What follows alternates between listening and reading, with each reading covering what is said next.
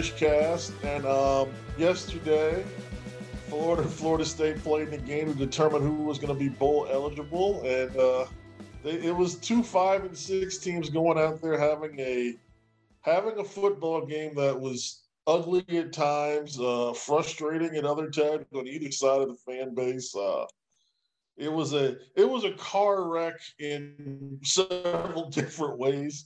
Florida wins 24-21. They're headed to a bowl, probably Birmingham. FSU wins five of eight, but they're going to end up being five and seven. Um, they're going to not make a bowl, from what I gather. There are no five-win teams that are out there that are that are eligible for bowls this year. After the way a couple of things shook down yesterday, LSU winning and, and a few other schools winning to become eligible. So, with that being said, Florida State heads into an off season. The first, this will be, you know, this is big off season for this uh, coaching staff. No more, you know, no more restrictions, no more this, no more that. They can go out there. They can go out there, hit the ground running, running recruiting. You've got early signing period coming up in three weeks. You've got, you know, you got New Year's Day stuff. You got your traditional signing. There's plenty of time for them to go out there and get recruiting done. So, Fish, eight and thirteen in two seasons for Mike Norvell. How are you going to fix this? What does FSU need to do right away? What can they do to get this team to let's say that let's see that let's say nine and three. How can they get this team to nine and three next year? What do they need to do? Number one thing is they got to realize, and and I know the um, you know recruiting outlets and the fan base websites have been pumping up the kid, and you know I I have a ton of respect for Jordan Travis, but Jordan Travis needs to be replaced as a quarterback at Florida State. They are not winning anything worthwhile as long as he's a uh, quarterback at Florida State. They are what they are. He's very limited. Um, I know he's got a lot of heart and he he won the Miami game, but if you put a competent quarterback back there yesterday, they win that game. And they're going to have to go into the transfer portal and find somebody this time that's not damaged goods. And there should be a lot of options there. But it's already been shown. Like you look at what you know Notre Dame did. They went out and got a kid from Wisconsin that was basically a castaway, and the guys put together a very very good season. Florida State needs a quarterback. They need to upgrade the running back room. They need a number one receiver. They need a tight end, and they need a left tackle, and they need tackles because the guys that are playing tackle for them are really guards. And I think if they do that, uh, they also have to. They're going to have to replace uh, Keir Thomas and, and number 11, Jermaine Johnson, which are not going to be easy. I mean, anybody that thinks that they're going to just replace those guys are crazy.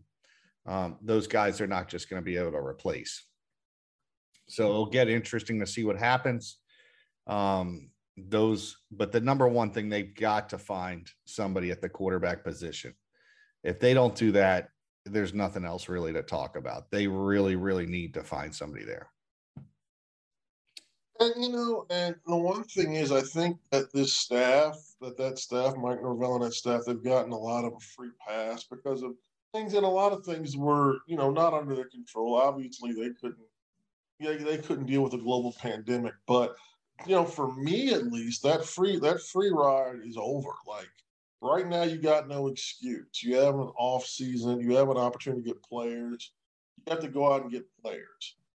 Quarterback they recruited two quarterbacks to, this, to, to the FSU program, and between the two of them, they've netted what uh, I mean. I consider Tate Rodemaker a practice arm. Like he's not a, you know, like he's not a, um, you know, he's not a quarterback that can play at, at, this level. I mean, just to be very honest with you, he's a guy that can go through practices with. Um, they have not recruited a running back yet that I know of. I know they've got a kid named Rodney Hill that's kind of athlete slash running back in this class. They've got some athlete slash running backs, other places, but they need a real thoroughbred. And it's like, you want to know how good this offense could possibly be? Put a thoroughbred in the backfield. You know, put a guy that can give you 20, 25 carries that can make plays in the passing game. It can make plays that run. It can bust off running. That can move the chains consistently. And you said an outside wide receiver. Malik McClain, I think, has some promise. That was a kid that they brought in. Um, I don't think you can find outside wide receivers that are worth anything on a transfer pool. I think Andrew Parchment proved that. Like he was terrible. I don't want to. I don't want to. I'm not going to even try to sugarcoat it. He was awful. Yeah. The way he let guys just bully him on the outside on one-on-one matchups is a joke. Like Jason Marshall is 18 years old, and he just monstered him on an interception. Like he literally just pushed him out of the play and grabbed the pick. And it wasn't pass interference. It wasn't it. It was that Andrew Parchment is is softer than a newborn baby taking a nap. Yeah. Is you know that's what it is. He just is a weak, soft kid, and they don't and they need real guys to be in. And you can't find those guys in the portal. Those guys are good, and they go to the league. Well, yeah. I mean, if you're any good, you're going to leave. I mean, listen, they were very. I don't believe the portal is a way to build your team. I think. I you- agree. I, I think that any program. I think the guy at Texas State is going to get fired because he decided to take 25 kids out of the portal last year. This is like some fake or fool's gold that people are like, oh, you could fix this problem in the portal. Let's just go to hit the portal. Listen, most of those kids, I went into that thing. I looked at a lot of the players. Most of them are there because they can't play at the school they play at. So you're getting them. And, you know, Parchment probably could have gone to from Kansas to maybe USF or UCF and done all right. Uh, but that was the step up he needed to make. I mean, those programs are better than Kansas, and he was productive at Kansas, but he was productive at Kansas early on because that's all they had. And I mean, somebody had to produce, and he did at a, a decent level. And he got to Florida State, and you found out real quickly he wasn't very good. And for them to improve, they can't just take guys. I, I said this the other day. They're they offered a kid out of Oregon uh, that they're recruiting, and is that kid really better than what they have on their roster? And if you're not going to improve the ro- I, they don't need bad players competing with each other on their roster. What they need is guys that are better than the kids that are already there. And then one, if one, maybe one of those guys, we don't know if it's Jordan Young, Malik McClain, whether it's um, the wide receiver, Ja'Khi Douglas, maybe one of these guys, because somebody's better than them, they start to compete because they have to fight for their job. Maybe that's how you get these guys to get perform at a higher level. But to bring somebody in of equal value or less and think that that's how you're going to win is just not realistic. That you're not imp- I don't care how good of coaches these guys are. They are not going to take chicken salad or chicken poop and turn it into chicken salad. It ain't happening. And I think the fans think, especially the Florida State fans, you read these boards, is a lot of them think that uh, this coaching staff is a bunch of miracle workers and they're going to take bad players and make them good. And that's unrealistic. One, that's that at Florida State, you should never have that mentality. You go out and get the very best and compete and ha- get competition that breeds competition and breeds guys to become better. That's how you get better. Is you put elite guys out there, you bring in top recruits that are maybe as good or better, and they compete and they make that team better. You're not going to bring the floor. You're not going to bring the ceiling down in that recruiting room and go, oh, well, these coaches are great developers of talent. That's all bullshit. You know it. I know it. And that's not how they're going to become successful, this coaching staff. They got to go out and get dudes at this point. They got to improve that room, that recruiting room. They got to re- improve that roster. I went back over and looked at that roster today. It's not very good. And eh, people have to stop kidding themselves. You saw it yesterday, Corey, when they stepped on that field. Florida looked bigger. They looked better. I forget records. If you were not a fan of either team and you just looked at those teams, you would have looked at Florida and said, that's the better team, just based off the way they look. That's just it, that's reality.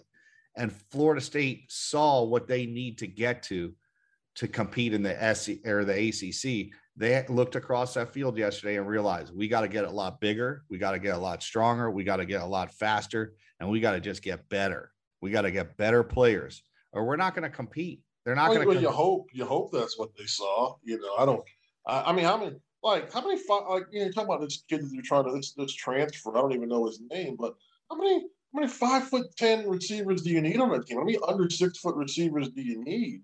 No, I mean you got Jordan Young, you got you got the kid from Pensacola. I can't think of his name. You got Poitier, You got young guys that can fill in. Ja'Khi Douglas showed me showed me that he made some tries this year. He made some big plays. You got guys that can fill these roles. I don't want any more. Give me somebody six foot two and above that wants to fight for a football on the outside and not, you know, not get shoved around by a Jacksonville State and Louis and Louisville like you know Andrew Parchment did. You know, give me somebody real that wants to battle for some of these high balls. And you yeah. know, you talk about the quarterback position. Here's what I'm going to say. I like Jordan Travis. You like Jordan. He's fine, but he's the guy that can get you from three wins to six or seven wins. You want to get better than that. You got to get a better player at the position.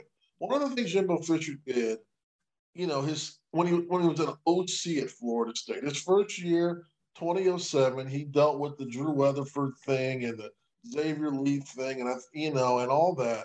And he decided at the end of that year that those guys aren't going to work for me. Like I gotta get, I gotta be, get something better than them. And he decided that offseason that Christian Ponder and I think another kid, I think D'Vontrey Richardson was his name, were going to be his two guys at quarterback. And they were going to be battle out. And, you know, Ponder was eventually his guy.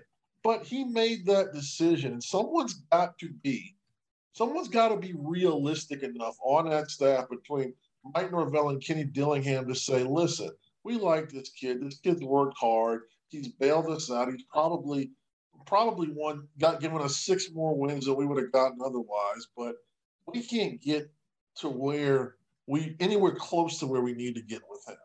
We've got to go out and find somebody better. AJ Duffy's coming in.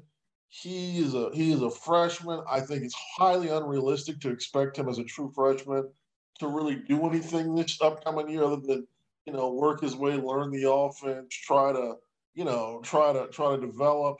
They've got to go out there and get a transfer. They've got to get a transfer that's going to compete for the starting job and somebody that's healthy. You know, unfortunately, McKenzie Milton, who you and I both thought they should have taken, we didn't realize, you know, but you know, his health just didn't come around. And you know, it's unfortunate that it didn't come around, but the fact of the matter is that he can't play anymore.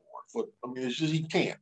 He cannot play football anymore. So, you know, let's see somebody else. I know Dillon Gabriel went on the portal yesterday. I think he's going to go to Ole Miss uh, and reunite with Jeff Lebby. I don't think that's the route they need to go, but they have to keep. They got to find somebody. You know, they got to find somebody that they think can that, that can play next year. That can they can look at and say that if all things are equal, this guy is a starter. This guy is a starter that can get us more wins than the other guy. Yeah, I, got to do that. Listen, they can't I, do that. Yeah. It, we're looking at so you're looking at six or seven wins, and that's just not where you want to be three years into a program. No, they've they've got to for them to get to eight wins, they need a better quarterback. They're just they are not going to get to eight wins with the quarterback they have. He has a ceiling. You saw that ceiling this year. Um, you know, everyone could sit there and go, well, they went five and seven. Listen, this they lost to uh, Jacksonville State. They could have easily lost to Syracuse and Miami this is not this is a program that either could go one way or the other. Yes, they're on the way up if you look at the way they finished the end of the season, but look, they played a team finally with a lot of talent in Florida and outside the game being a 3-point game, the talent level on the two rosters is night and day. I, I if you look at those two rosters, you can't sit there and tell me that you wouldn't want to have um, the Gators roster walking into that program today. And, and, and I think more ironically was that Emory Jones came out was terrible, just was giving the ball away. They had the ability to go to another quarterback, another talented player in the quarterback room who settled things down. He was able to run the ball. He got their offense moving. They got 17 unanswered points, and that was what, in essence, you know, won them the game. Florida State, when Jordan Travis left the game for those three series, had nothing. Nothing. But that's that, but that's the problem. That's the problem is they have to rely on a guy yeah, they have, that is already not that good. Yeah, you're relying on him, and we're both. He's a seven-win guy at best. Like that's the ceiling with him, in my opinion. Yeah. And like he's the only. He is basically the only thing keeping that team from being a one-win team to being a seven-win team, and that's scary as hell because he's not a durable player. Like he's not. Like he's a tough kid, but he's a kid that gets injured a lot. You know, he gets nicked up. You miss, he misses series. He's had the flu. He's had injuries. You know, he's had a lot of things. You know, and, he, and and God bless him. He's tough, and he gets in there and he takes it, and he wants to win, and he's hungry, and he's a competitor, and I appreciate that. I want all of those skills in a better football player. Yeah. Oh, and I mean, you talk about the defensive side. I think they have to replace a lot more than four and eleven. I think I think zero is leaving. Fabian Lovett. I wouldn't be surprised if Robert Cooper left too. I think they might be replacing their entire front four. Well, I mean, Cooper came out and basically said that um, he's going to um, leave this after this year. I mean, he he is like giving his goodbyes and everything. They listen. That defense had a lot of talent on it this year compared to uh, prior years. They the coaches did a very good job, but they have a lot of guys to to you know definitely um, improve. They're going to have to improve that roster next year. I mean, the, the guys they have are gone. I mean, number 11, Jermaine Johnson, Keir Thomas, those are two, you know, you just don't replace your two best pass rushers. That's the University of Miami. They lost Rousseau and they lost Roche, and they had a decent pass rush this year, but it was nowhere near what it was in prior years. Now they have some young guys like Florida State does, but Patrick Payton and George Wilson, these guys are not they don't look like the two guys that left.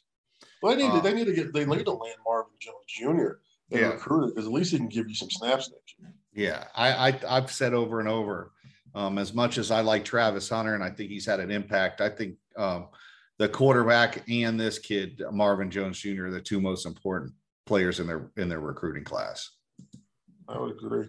I would agree. So, also before we go, one more thing. They spend way too much time on special teams and practices, from what we hear, to have guys that can't. Twenty-one games in, they have nobody that can catch a punt. Twenty-one games in, they don't have anybody that can execute an onside kick either. Apparently, so like, I mean, their special teams are awful, and this is it's like a special teams guy. Like he's no, hey, special teams important, important. Yeah, but special teams is crap. Yeah, Like they gotta get better at it. Like I don't. What are you working on for half of your practice all day if you don't have a guy that can catch a punt? Hmm. and like that, it wasn't just this week. It's been all season. They've let punts drop and roll back another twenty yards. Like they've got to get better at all of these things. All of these things. I, Wow. I mean, go ahead. Well, I just got a Twitter thing. Breaking news: Lincoln Riley's taking the a USC job. Um, Oh That- wow. yeah, it says Jason Kersney, Kersney, Kersey uh, is breaking this. It says uh, from Bru- uh, Bruce Feldman or whatever as as Well, well. it's Bruce Feldman. We know it's uh it's legit if it's Bruce. Yeah. So that if that's true, holy cow, man! Did they they just flip the script on uh Ed Orgeron, and he has a book called "Flip the Script." But wow, man, if that's true, man, LSU's Jimmy D. Smith, you got some explaining to do, pal. Yeah. Jimmy D. Smith, we want you back on this week. You better come back on and tell us what the heck happened. Um, well, hey, let's let's do this. Let's take a break. Let's come back with that hot news out the box. Lincoln Riley going to USC. We're gonna talk about that LSU opening. We're gonna talk about who else is open. Now Oklahoma is open apparently. Washington, Virginia Tech. We're gonna see what I'm trying to do some mixing and matching. But let's get back. One of your friends, Lincoln Riley, heading to Hollywood. Be right back with more of the Fish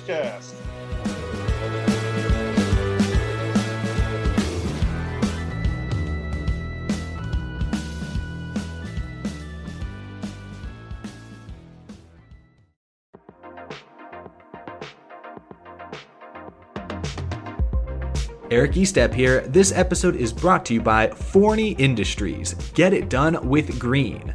Forney offers a full line of welding and plasma cutting machines, metalworking accessories, and more. For do it yourselfers all the way to professional metalworkers, Forney has everything you need for your next project. Shop Forney's top of the line products at forneyind.com. That's Forney, F O R N E Y, ind, I N D.com, or at an authorized Forney dealer near you.